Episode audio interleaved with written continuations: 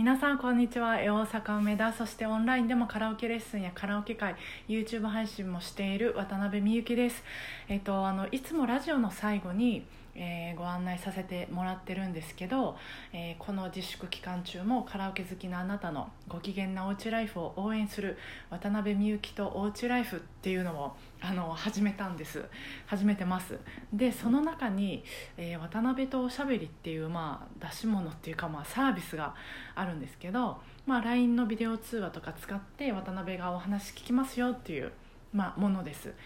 であの話がちょっと変わるんですけど私あのカフェがすごく好きで、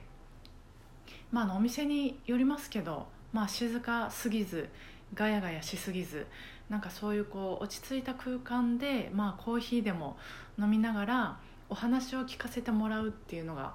あの好きなんです。好きっていうかなんかそういう時間すごく落ち着くんですよ。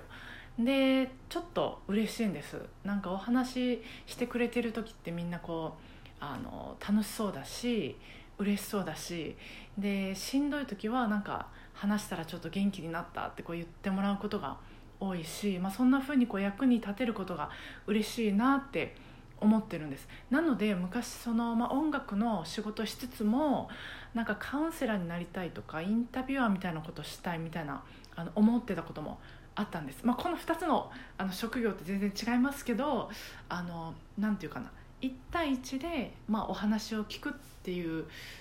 ところがすごくなんか落ち着くんです。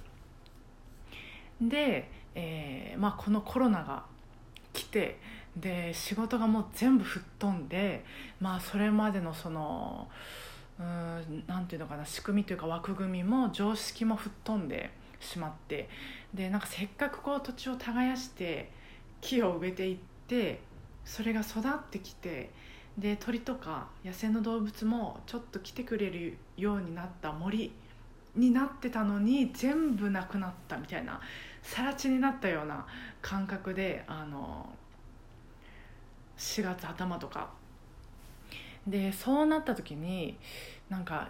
こう今こうできることって何なんやろうなとかいや私がこう今やれることってやりたいことって何なんやろうなってこう考えていた時に、まあ、話を聞きたいっていうのはあのあったんです。でこれをなんとかまあ形に、え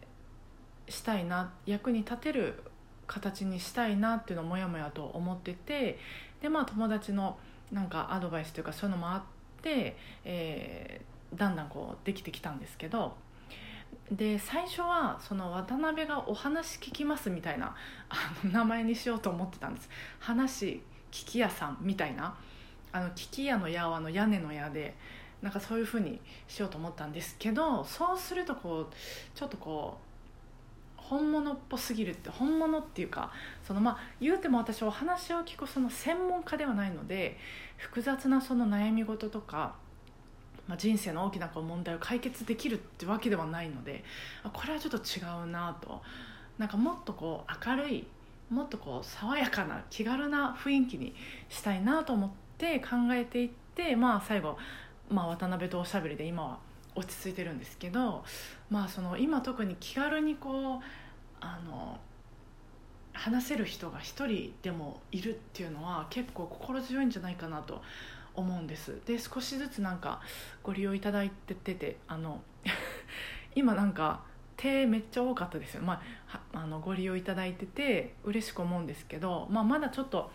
利用しにくいなんかシステムというか雰囲気があるので、まあ、そこら辺はどんどん改良していきたいなと思ってます。それでは今日は以上になります、えーと、最後まで聞いてくださってありがとうございました。明日からもお互いなるべくご機嫌に過ごせますように。今日もお疲れ様でした。皆様どうぞご無事で。